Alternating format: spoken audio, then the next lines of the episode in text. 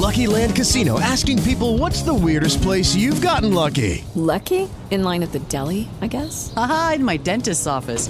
More than once, actually. Do I have to say? Yes, you do. In the car before my kids' PTA meeting. Really? Yes. Excuse me, what's the weirdest place you've gotten lucky? I never win and tell. Well, there you have it. You can get lucky anywhere playing at LuckyLandSlots.com. Play for free right now. Are you feeling lucky? No purchase necessary. Void where prohibited by law. 18 plus. Terms and conditions apply. See website for details. Det her er virkelig en ægte runkedulle special, og det hele foregår på en lystig blanding af engelsk, amerikansk og skotsk. For Dorte Rømer, som er mig, er nemlig i samtale med Neil the Butte. Du kender måske ikke umiddelbart hans navn, men han er en af de mest produktive manuskriptforfattere og instruktører, der er i Los Angeles. Han er blandt andet kreatøren og skaberen af tv-serien Van Helsing og en komediefilm som Nurse Betty.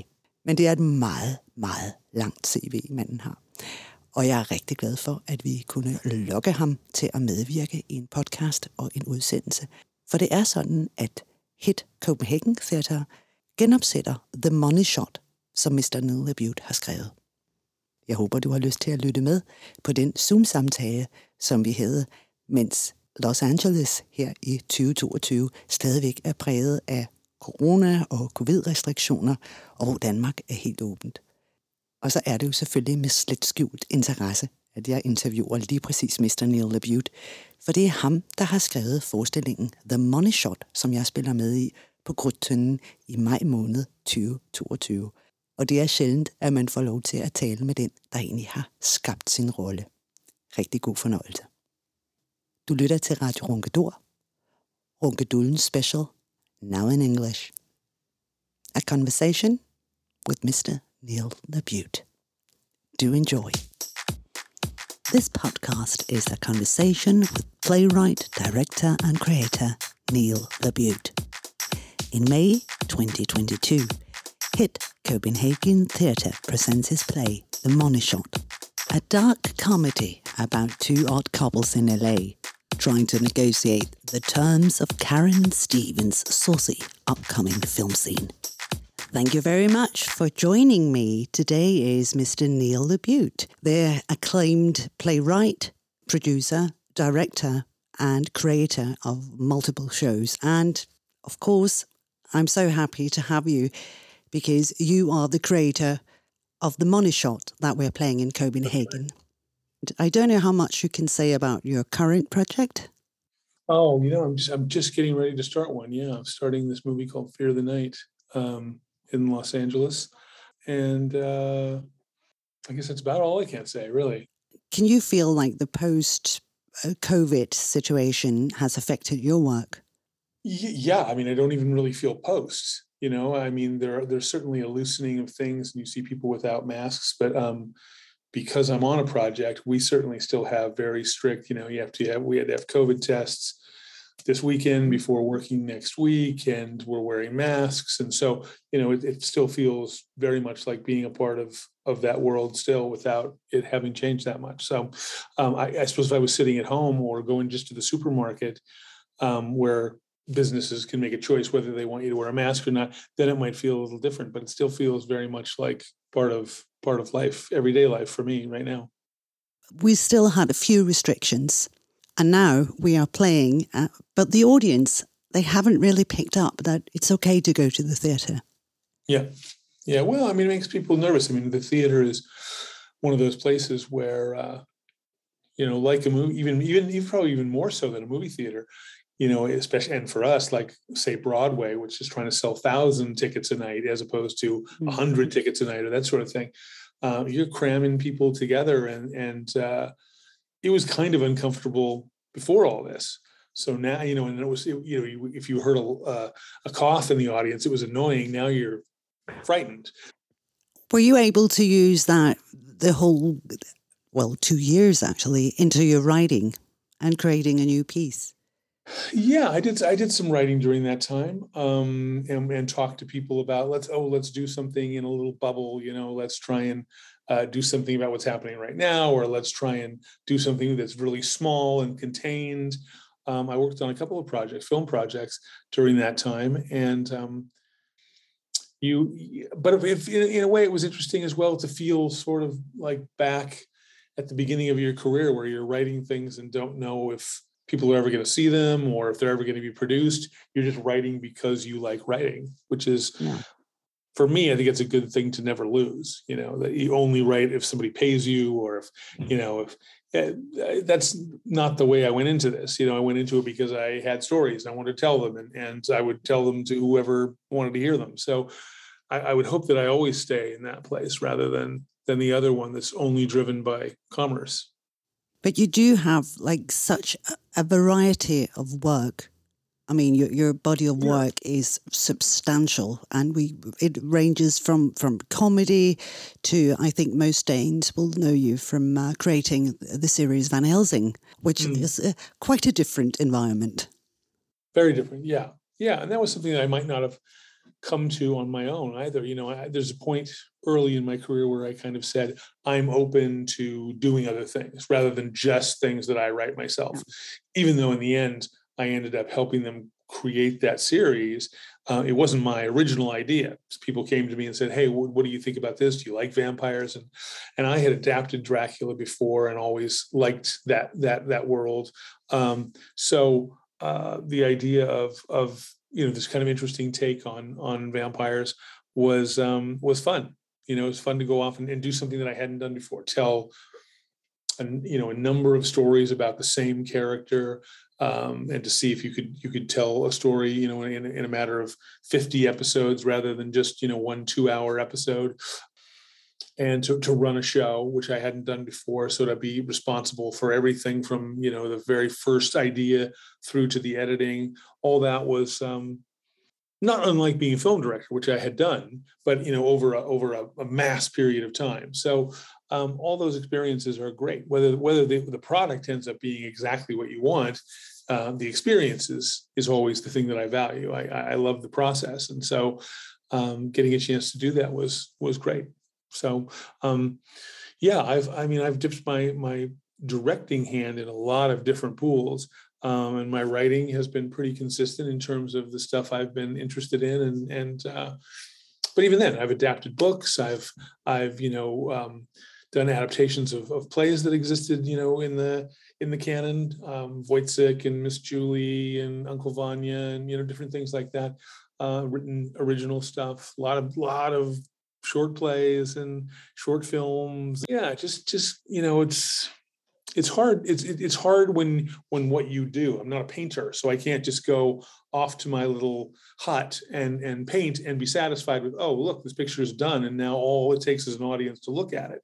Unfortunately often what i do because it requires performance and an audience and all those things even after you finish something which feels nice like oh look i've got a i've got a screenplay i've got a play to get it to fruition to get it on stage to get it on screen there's a lot of time but also a lot of money. Other people have to believe in you and want to do it. And so that satisfaction of completion you know is interrupted at various stages by oh and the next part is we have to raise the money and then we have to find the people to be in it and then we've got to produce it and then it's got to get out there and who's going to see it? Is it going to get into a festival? There's always constant questions as opposed to i painted this picture come on over and take a look you know or it'll be at the museum or wherever it is. It's like that is now done.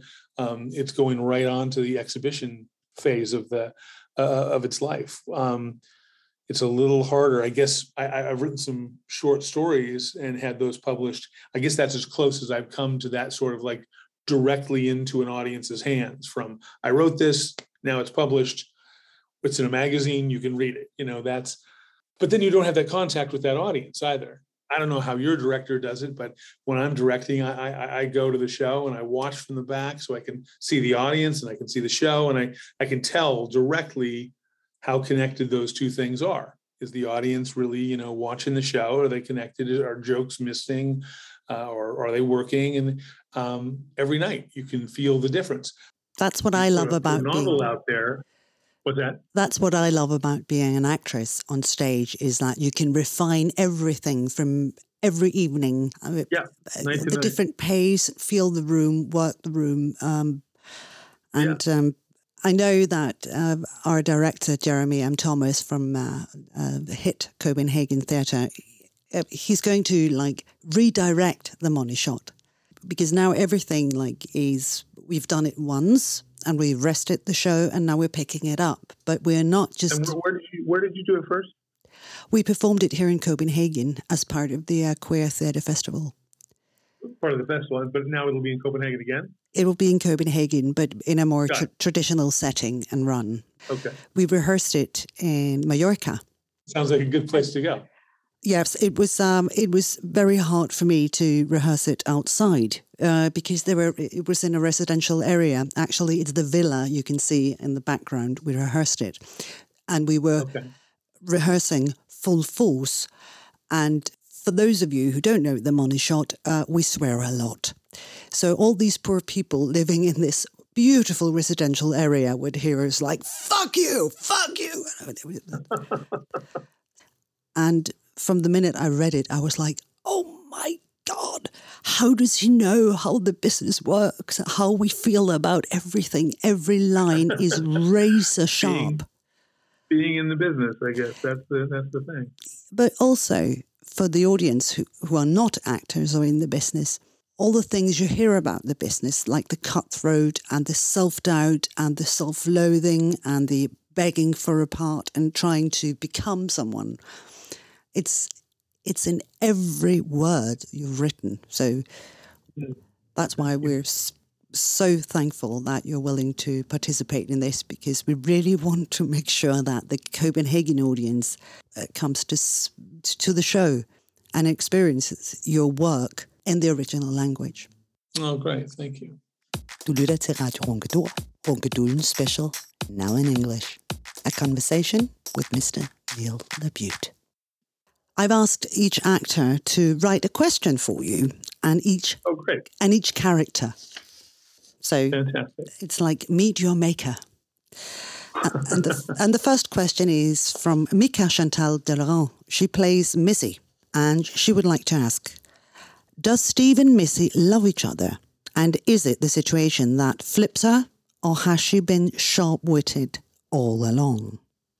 Good question. Um, I'm, as a writer, I guess both as a writer and a director, I, I, I'm I'm very keen on letting people color inside the lines and outside the lines. You know, I, I create a world, and if I haven't given them something explicitly and said this is this is the case, this is what I think is true, um, I like them to be able to kind of like together find that thing you know so for me it's worth knowing the actors and letting them say where do you think you're at do you think that they i mean i would like to believe yes because i think then the stakes are much higher that they if they don't love each other then there's not that much to lose you know if but like in a normal relationship if you're if you're not in love then then it's um it's much easier to say goodbye um, but uh, I think. I think love it would at a stake would be an important thing there for me. But again, I, I don't think it's something that I, I wrote explicitly in the text, and so it's easy for for someone to wonder about that. Um, uh, so um, it'd be fun for me to watch and, and see how it you know how it reads from from their playing it. But uh, I think definitely in, in the in the first production that we did in in New York, you, you knew that they there was a love there, um, but that didn't stop you from you know making mistakes or saying things you didn't want to say. Is like again like any relationship, um, and I think Missy, you know, she's like um, Walt Whitman's. You know, she contains multitudes. She's uh, I think a lot smarter than you than you might give her credit for for her looks and youth and all those things that we you know both envy and dismiss in people sometimes you know we think oh she couldn't possibly know what she's talking about or hasn't lived long enough or uh, doesn't uh, doesn't understand um, i think i think missy understands a lot actually that's going on and um, and lets everyone know that by the end of the end of the play uh, but she's i think she's a pretty shrewd customer I think so too, and she's played that way. And now Oh, the, the character Missy would like to ask you How does Neil LaBute see her dance? She, uh, Missy, our character, describes the current choreography as a sexual cheerleader dance, half possessed and with pug sounds. That's one of those things that's you know it's it's you're doing it in a vacuum when you know when you create these things. You um you you imagine uh, something a certain way and and it's inevitably going to be different once you get bring in a choreographer and you have an actor and that sort of thing. It was that was the case for us in in new york. And uh, the piece of music you choose to use all those things you know are are, are important. But um, I just wanted it to be kind of outlandish because I was I was doing a riff on on a play that I really like and an author that I like. So the idea that there would be a musical number based on you know one of his more famous kind of somber works uh, mm. just made me kind of laugh. It's a very vigorous dance, and we warm up every night. vigorous is a good word. Yes, uh, we we, we did we did very much the same. Also, the biggest laugh we've ever had is your line or some Von Trier shit. Of course, everyone loves that in Denmark. Dina Rosenmeier would like to ask Are the characters based on certain people, or are they inspired by many actors? Well, good question. Because um, normally, for, for most plays, if you were saying, "Hey, is this based on anything?" I would clearly say, "No, not really." I tend to like make stuff up.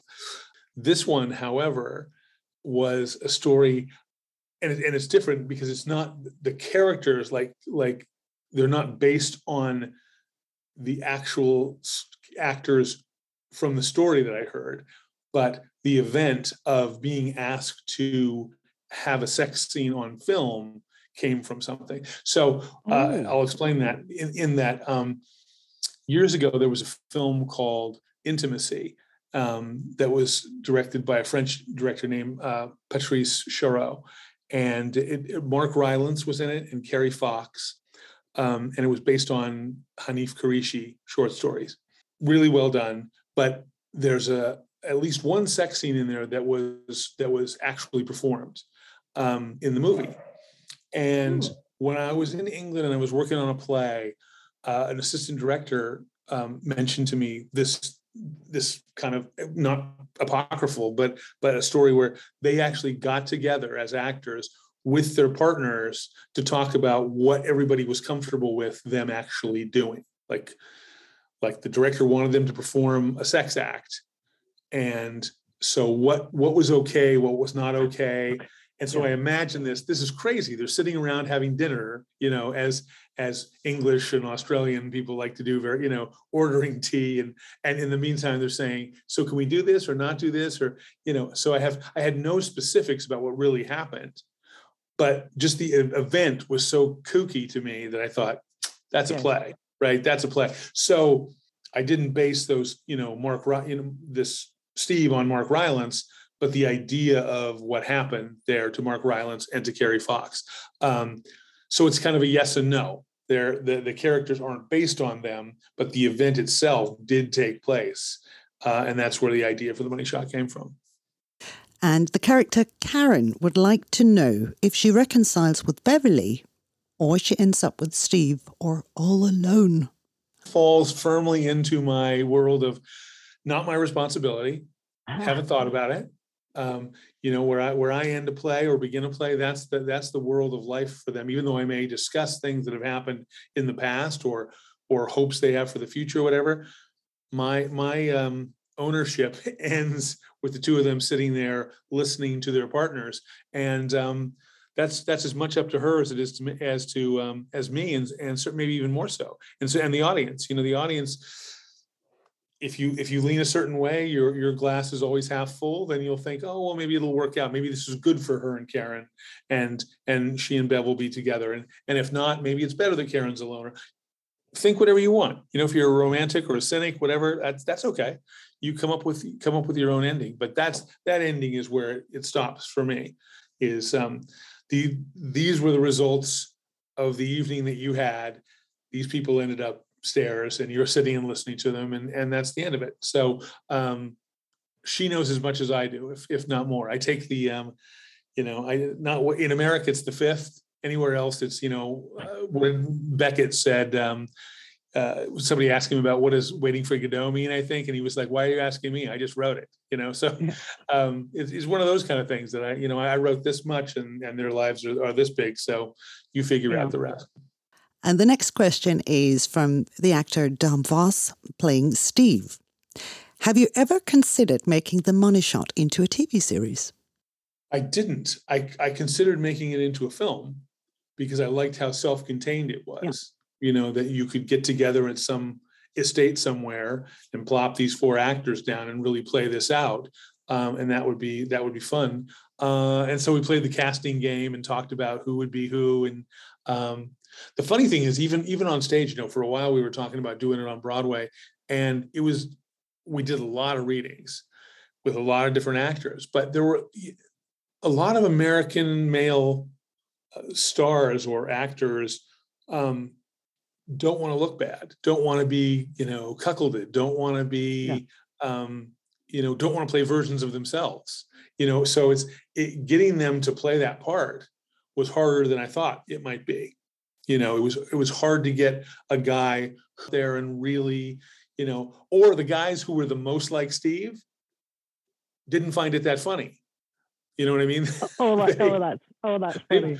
They, they, played it more straight as they read it, and that made yeah. it even funnier. It didn't make them want to play it, you know. Yeah. So uh, and getting bested by by Bev in the wrestling, and there were a lot of things that didn't, you know, sit well with them. So um, it was it was re- relatively. I had to ultimately have a very good friend who I'd worked with for a number of years end up playing that part because he's a real actor and a real man and you know so he he he knew the value he wasn't afraid of yeah i wasn't afraid it yeah. wasn't afraid of that every night he brought it on he the more he brought it on the more he could he could do to make you think steve was just the biggest blowhard and you know had fun with the wrestling and had a big gag where he threw up afterwards you know like into the hot tub and you know all, all that he, oh, you know he couldn't get he couldn't get enough so, I mean, that's the kind of guy you want to work with, not the one who's worried about his fragile little ego. So, um, but but yeah, harder than harder than I thought to get that cast. So, I can assure you that our Tom Foz, um, he is um, exactly a dream. He is oh, plays it that's so straight want. and so like full of himself. He doesn't even understand his own jokes. I mean, it's it's fantastic.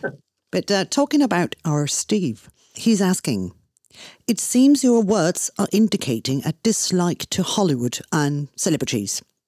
Do you have any great things to say about stardom at all? How very, Steve. Sure. I, I think that, you know, there's a, a lot of times, um, I mean, with privilege comes responsibility and power comes responsibility, and you can use it in, in, in a number of ways. Um, and I think that's certainly indicative of people who have reached a certain platform with their with their work. And I've seen people use it for both eh, privately, privately slash publicly, as in causes and things like that that they brought attention to, but also in their work, it's allowed them to get work that they might not otherwise have gotten and and and create films or bring awareness to us of of um, pieces of work that we might not have otherwise seen you know novels that get adapted or series that get made. Um, and so so a number of good things have come from that. But um, but it's very it's a slippery slope i think. It's very easy to suddenly fall into no matter where you've come from. It doesn't take too many limousine rides to get very comfortable with limousine rides. It doesn't take too many big parties to get comfortable with you know this is the world that that i you know and and to create a an alternate reality to to the reality that you live in or yeah. or that to be just become your reality and to kind of forget or remodel where you came from or you know your origin story. So you have to be very very careful when when palace doors like that are opened um, because the the dazzle of the the world can really change your perception of, of what is real and what's not and from the uh, hmm. fourth character, which is me. That would be you. That's me. And I would like to ask I find that Beverly is the audience advocate and yours. Would you like a definite snap in her appearance, or is it a growing conflict? We talked about this uh, with the Missy character because I played it like Beverly's buttons are pushed to a, a limit she's never experienced before. So I, yeah. I played it with like a courtesy but an annoying build up. And then she snaps like, and she just goes balmy, as we would say in Scotland. Yeah, yeah. I, I mean, to me, that sounds like the right way to go. Um, otherwise, there's nowhere to go. You know, if you go yeah. too soon, I remember years ago, in um, I guess it was in London. I was seeing a production of um, Long Day's Journey into Night, and in the very first scene that that Mary Tyrone walked on stage, you know, which is a very long play. It's got the word long in the title, and it doesn't disappoint. It's long.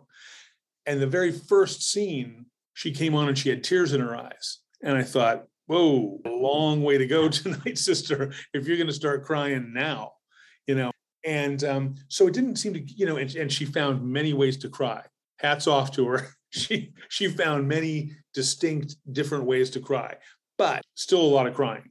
So the build, you know, is always important, I think, to a character. The Yeah. journey, sometimes the journey is very short that you make as a character. They can't all be as long Yeah. as as others. Sometimes you're only on stage for, you know, a couple of moments. But but that that variety is really what you what you look Yeah. for is how that how that build goes. And yeah, I think, you know, I think Bev is is best intention. We tried to convey that she's trying to please, she's trying to beg, she's trying to fit in, she's trying to mimic, she's trying to please, she's trying to serve, but none of it works. Yeah, that's None the thing. it. It's Like it's Yeah. just and it becomes more and more absurd. You know, and I think she Yeah. goes in already like like what are we talking about here? Why why would we even be talking about this? And and and yet she, you know, out of pure sort of civility and love of this other person, I'm gonna I'm gonna trust you. I'm gonna respect you enough to listen to what's being said. But it just keeps coming out in this inane, crazy, ever growing nonsense that yeah how do you how does one no matter how how normal you are how can you not react by the time you know all those buttons have been pushed so yeah I'm, it sounds like you're following the the trajectory that makes the most sense with bev And now, Beverly, uh, she's got a question here. Where do you go in LA to have a conversation of worth? a movie theater because you can't have a conversation uh and hopefully what you I'll let her know. uh, that or a museum you know go to the go to the hammer museum go to the uh, go to, over to uh, pasadena to the simon museum or you know those places go run up runyon canyon like like they do in the in the in the show with their Yeah. dogs Yeah. um get Get the out heart don't you know that's the pro- that's one of the problems with la it's so incestuous it's so insular that everywhere you go the conversation is the same. You're surrounded by people in the business or who want to be in the business, and it's constantly, constantly, you know, this narcissistic circle, you know, around itself. Um, even in, in New York, you don't get that same sense. You know, you there, there's the people who are, might be in the business, and the people next to you couldn't give a shit. They're you know they're there on vacation and they don't want to listen to your you know bullshit about about um, the theater or or films. So it's I think you get a greater sense of the world at large in a place like like New York than than in LA, which is just kind of serving itself over and over. And that's not completely true. Those are kind of cliches of of those two cities, but but cliches come from somewhere. And uh, having sat in enough restaurants to know that yeah, that's it's kind of the conversation everywhere you you you look. It's uh, it is harder to find you know just people who want to talk about anything else. It's it's refreshing. And now our director, Jeremy M. Thomas, would like to ask Do you think that the characters will ever make that movie? I think if given half a chance, yes, they will. I mean, there's there's there's a lot of reasons that people make movies. You know, money, desire, interest, uh, vengeance. You know, they make people make movies for that reason. Um, I think that that that Karen and Steve are on the wheel and want to be on that bad enough that in fact, yeah, they probably would, if given the ch- the chance, talk themselves into a place where they can believe that it's of worth. That the movie is going to be good for them it's going to be you know they're making something of quality uh, they're working with people who are are interesting and and worthwhile and uh, and they certainly could talk themselves into it. Whether the movie gets made there's so many you know things that keep people from from making them you know from taking apart and doing that sort of thing Yeah. but i think that if they're at the place where they're asking their loved ones if they can do this i think they're already there they're they're ready to to do it And then next question is well, we kind of started with that. If you could tell us about your upcoming projects, but uh, I know the answer to that You can't because it's LA.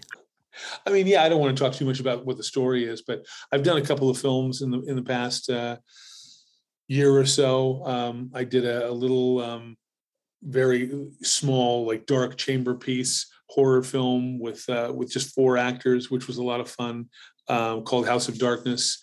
Uh, I just finished a a sort of um, I don't know what you would call it exactly, but but a movie kind of like Body Heat or The Postman Always mm-hmm. Rings Twice uh, with Diane Kruger and um, and a guy named Ray Nicholson, uh, and that's called Out of the Blue. So you know, I've been I've been keeping busy and writing uh, writing some plays and uh, uh, had a play open in in um, Germany uh, this past year called The Answer to Everything, um, which is a, a fun play. I hope it gets out your way one day soon. Uh, I opened a new play in St. Louis a few months ago called Comfort, um, which is a a man and a woman, small small cast. Well, you now have an invitation, and um, we would all love to to meet you in Copenhagen and be your guide. It's a beautiful, beautiful city, and uh, I'm I'm a huge fan of of that part of the world. And um, it wouldn't take much to get me to to come over because it's uh, it's really a great part of the world. Well, maybe um, then HIT Copenhagen should uh, collaborate a little bit and have you over to direct would, or present. I would, be, I would be more than open, definitely. Fantastic. Thank you very much for taking time to doing this with the my pleasure.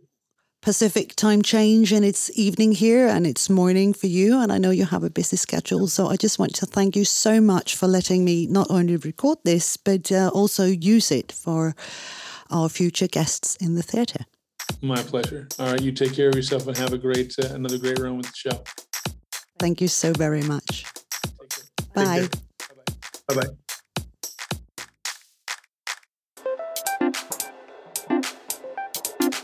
Radio Ronkedor. Lige når det passer dig. Du kan finde Radio Ronkedor på Facebook og Instagram. Smid et like og vær aktiv på kontakt With the Lucky Land slots, you can get lucky just about anywhere. This is your captain speaking. Uh, we've got clear runway and the weather's fine, but we're just going to circle up here a while and uh, get lucky. No, no, nothing like that. It's just these cash prizes add up quick. So I suggest you sit back, keep your tray table upright, and start getting lucky. Play for free at LuckyLandSlots.com. Are you feeling lucky? No purchase necessary. Void where prohibited by law. 18 plus terms and conditions apply. See website for details.